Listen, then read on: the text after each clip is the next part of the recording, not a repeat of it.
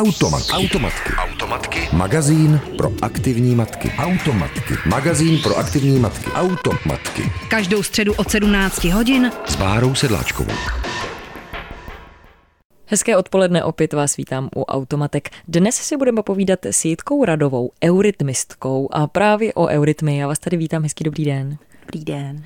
Ehm, Pojďte mi říct, co to vlastně eurytmie je, v čem to spočívá, protože je to takový jako velmi široký pojem. Ono se to velmi těžko vysvětluje, protože eurytmie je pohyb a mluvit o pohybu, aniž by měli lidi možnost ten pohyb vidět nebo si ho vyzkoušet, je vlastně tak jako ani ne polovičatá věc. A když eh, to vezmeme z jedné strany, eurytmie je cvičení, je to cvičení zároveň pro tělo a pro duši.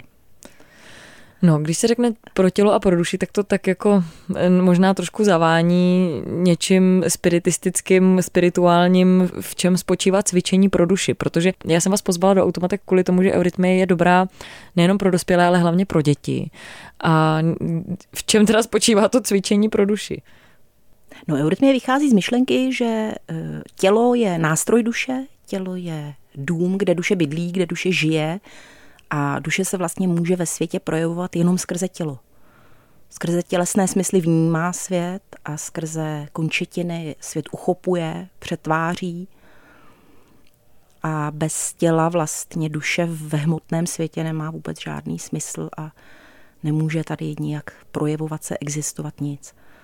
A eurytmie se snaží spojit eh, tělesné cvičení vlastně s prožitím i duševním. Když už jste mluvila o dětech, tak vlastně když děti cvičí eurytmy, tak vždycky tak, že ten, kdo s nimi cvičí, jim předkládá nějaké obrazy. Když to jsou malé děti, tak to jsou pohádky, různá říkadla, ale vždycky se snažíme vybírat eh, takové texty, aby v nich byly krásné obrazy, které osloví duši a které může ta duše prožít. A potom to dítě zažívá kvality, které eh, souvisí s prostorem, souvisí s časem, ale zažívá je bezprostředně přímo v pohybu. Když si hraju s malými dětmi na zvířátka, tak vlastně eh, běhají pomalu, rychle, běhají jako různá zvířátka a můžou zažít různé kvality a tím se vlastně učí ovládat své tělo. Mhm. Můžeme to připodobnit třeba mm, k lidovým tancům, když já nevím, když jsem byla malá, tak jsem chodila na lidovky a mm, zpívali jsme tak, tak, tak sejou mák a tak jsme si představovali, jak jsou ty lidi na poli a sejou ten mák a u toho jsme tancovali, jak sejou ten mák. Je to jako teoreticky? To by se, to by se trošku dalo. Eh, ta eurytmie jde ještě o krůček dál, protože ona pracuje přímo s elementy řeči a hudby.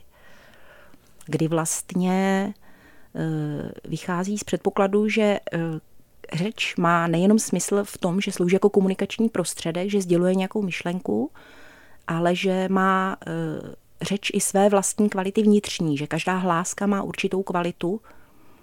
To vlastně zohledňuje i normální fonetika, která rozděluje hlásky, souhlásky na ražené a foukané a vlnivé a kmitavé a úplně stejně eh, s tím pracuje eurytmie kdy ty ražené hlásky jsou určitým způsobem spevňující a ty foukané zase rozvolňující a ty eh, zbývající jsou něco mezi tím, který propojují vlastně všechno spolu.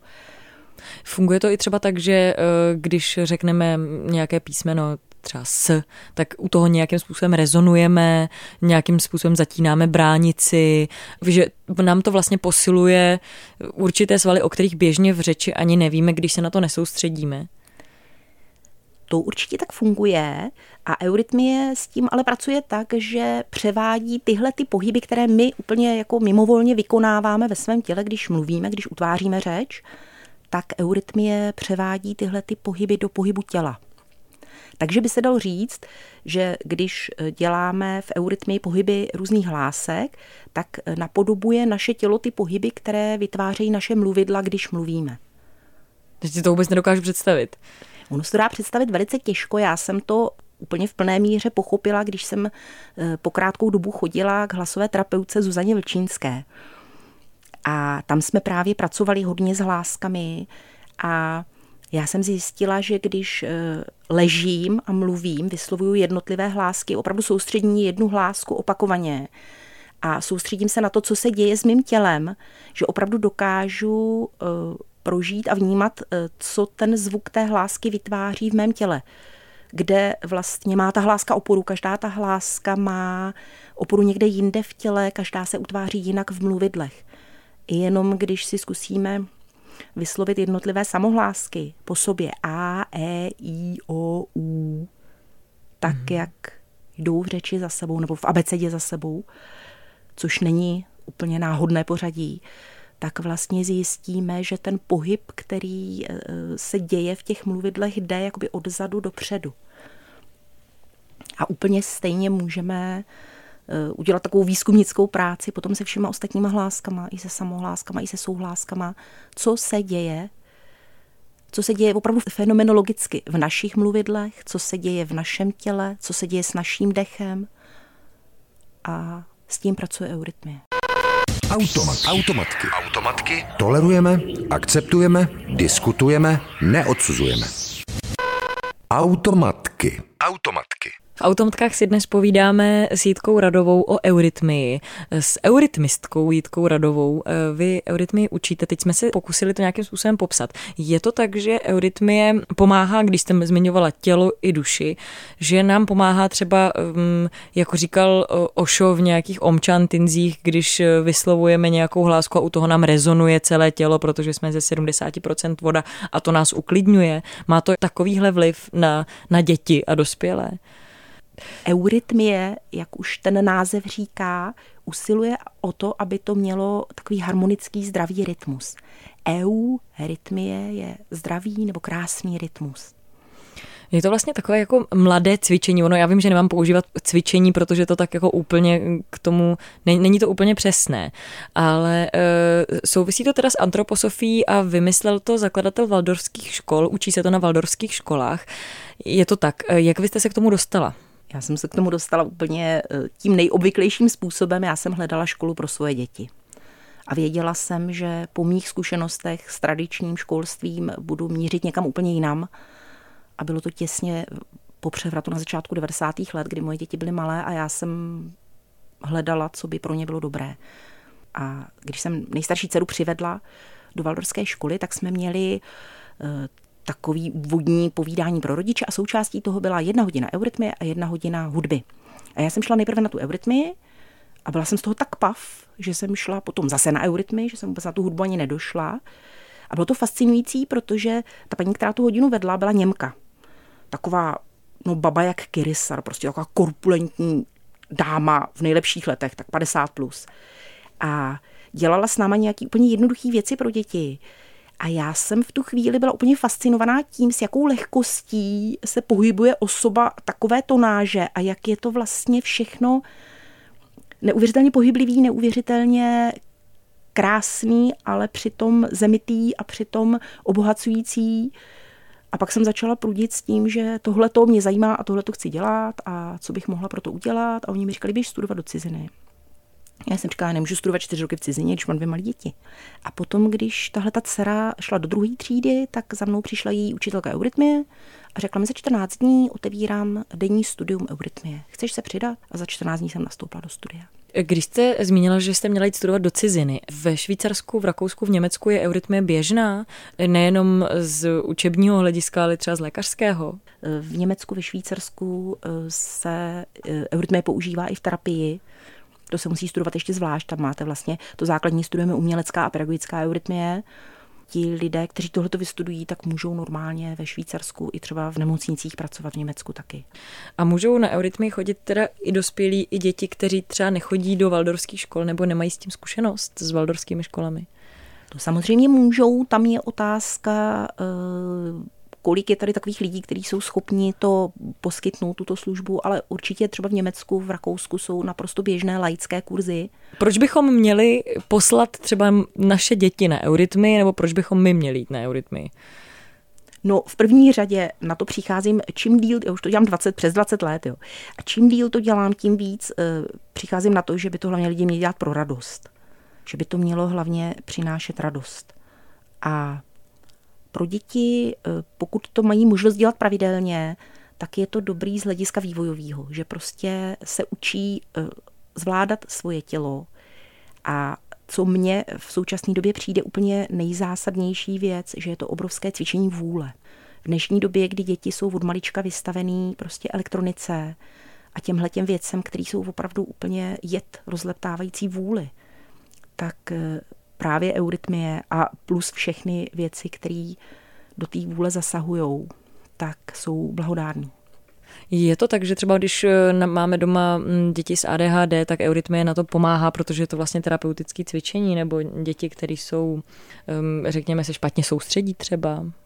Určitě, eh, určitě jo, já mám zkušenosti, já jsem pracovala teď posledních 15 let ve škole, eh, dříve speciální, nyní praktické, takže pro děti s různými formami takzvaného postižení nebo s různými problémy výukovými, dyslexie, dysgrafie, právě ADHD, lehké formy autismu, eh, děti s Downovým syndromem, ale i děti, které mají eh, třeba špatné sociální zázemí a tudíž mají problémy.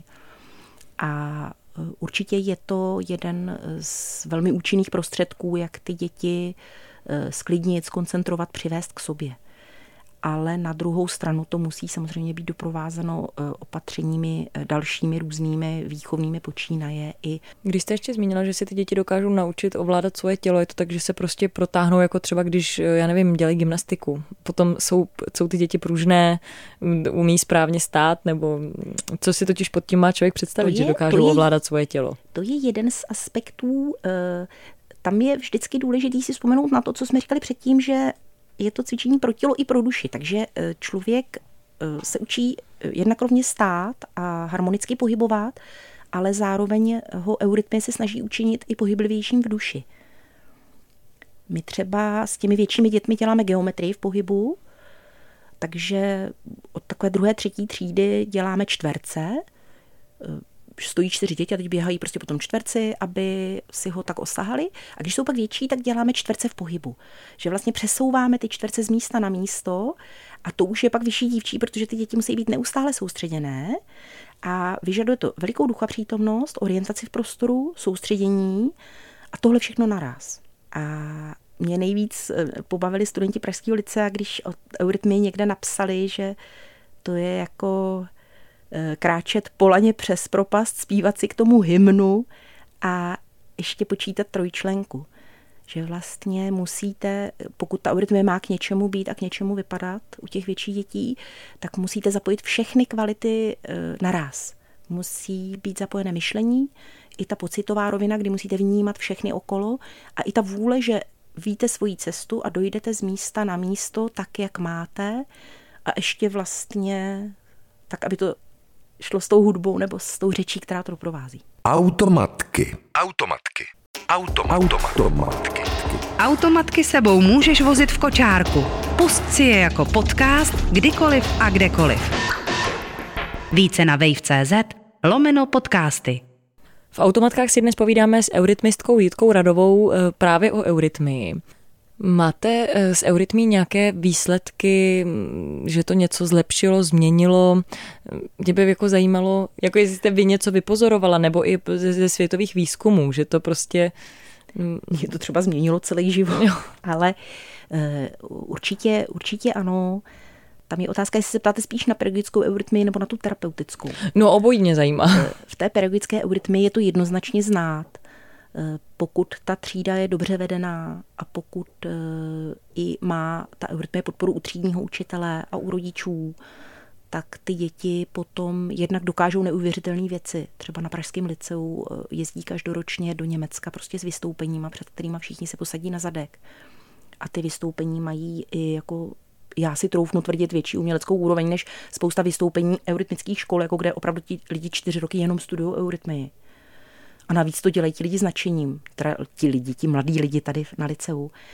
A navíc eh, ty třídy potom jsou velice soudržní a dokážou prostě zamakat, když je to potřeba i v jiných oblastech než v eurytmii. No, je to vlastně velmi mladý obor, že jo. Uh, Rudolf Steiner to vymyslel někdy v roce 1926, je to pravda? 19, 1926? 24 byla 24. taková poměrně stěžení přednáška, uh-huh. potom, ale už dřív vlastně se formovala taková skupinka, kdy kdy začaly jisté dámy z, z antropozovických kruhů cvičit eurytmy. Proč si vymyslíte, že to v České republice není tak rozšířené jako právě uh, třeba někde venku? No to má samozřejmě důvody v historii, poněvadž každý totalitní režim, který eh, chce lidi co nejvíce ovládat, je nepřátelský ideologiím, které usilují o svobodu člověka. Takže jak Hitler v Německu, tak, eh, tak tady předchozí režim prostě tyhle ty věci cíleně likvidovali a zakazovali a pronásledovali. Takže všechny valdorské školy a všechny aktivity spojené s antropozofií se mohly začít rozvíjet až po roce 89. Takže vlastně my máme velice opožděný ten start. Tady už byly tři eurytmistky před druhou světovou válkou, které byly vzdělány ve Švýcarech a tady působily. Ale než se vlastně tady konstituovalo něco většího, tak to bylo přerušeno válkou a potom vlastně následně tou dobou komunismu. A za tu dobu, co, co se to smí vyvíjet, tak se to prostě vyvíjí tak, jak to lze. A a ještě si počkáme. Ještě si počkáme. Steiner tvrdil, že bude jednou eurytmie tak populární, jako je dnes kopaná. Takže... Mohla byste třeba poradit nějaký eurytmický cvičení, který může člověk dělat doma pro nějaký obohacení ducha, nebo je to tak komplexní věc, že to vlastně nejde? Nemůžete poradit prostě pět tibetanů a jsme dobrý. Ono je to hodně ošidné, protože já jsem se kdysi uh, ve svých mladých letech pokoušela cvičit eh, jogu podle příručky na papíře, obrázky, asany nějaký a zjistila jsem, že to je prostě nesmysl a pak jsem začala chodit do nějakého kurzu a já myslím, že s eurytmí je to dost podobný, ale eh, myslím si, že úplně eh, jednoduše se dá říct, je jedno, jedno cvičení, které je, kde začíná eurytmie, postavit se vědomně, rovně do sebe, zvednout nohu, přenést ji a postavit. Zcela vědomně. A potom druhou, a vnímat zemi pod nohama a zase ji postavit. Takové cvičení vědomého kroku. A když eh, vlastně jsme eh, nuceni nebo rozhodneme se takhle pomalu a vědomě kráčet, tak najednou si začneme uvědomovat spoustu věcí. Najednou si začneme uvědomovat, jak stojíme, začneme si uvědomovat, jak klademe nohu na zem, jestli při svém kroku jsme ve středu stále, nebo jestli máme tendenci spíš být opření o zadní prostor nebo o ten přední. Eh, jestli se cítíme nejistí, když se naše noha zvedá, nebo když se přenáší na té jedné noze, jestli máme problém se udržet, když je to zpomaleně hodně. A potom, jestli dokážeme tu nohu opravdu vědomě stavět na zemi, jako bychom líbali zemi pod svýma nohama. Z čeho vycházel Rudolf Steiner, když to vymýšlel? No já si myslím, že on to nevymýšlel, že on to viděl. On prostě viděl ty pohyby, které ta řeč vytváří a pak se pokoušel to nakreslit jako takové barevné figurky. A zároveň se to pokoušel učit ty lidi, kteří byli ochotní se to od něj učit. A my vlastně, kteří to nevidíme úplně přímo, tak máme možnost jenom zprostředkovaně vidět ty účinky a to, co se děje vlastně v pohybu, který utváříme. No, já moc děkuji, že jste přišla sem k nám do studia. Já jsem a... ráda přišla, děkuji za pozvání. Naslyšenou. Automatky. Automatky. Automatky. Magazín pro aktivní matky. Automatky. Magazín pro aktivní matky. Automatky. Každou středu od 17 hodin s Bárou Sedláčkovou.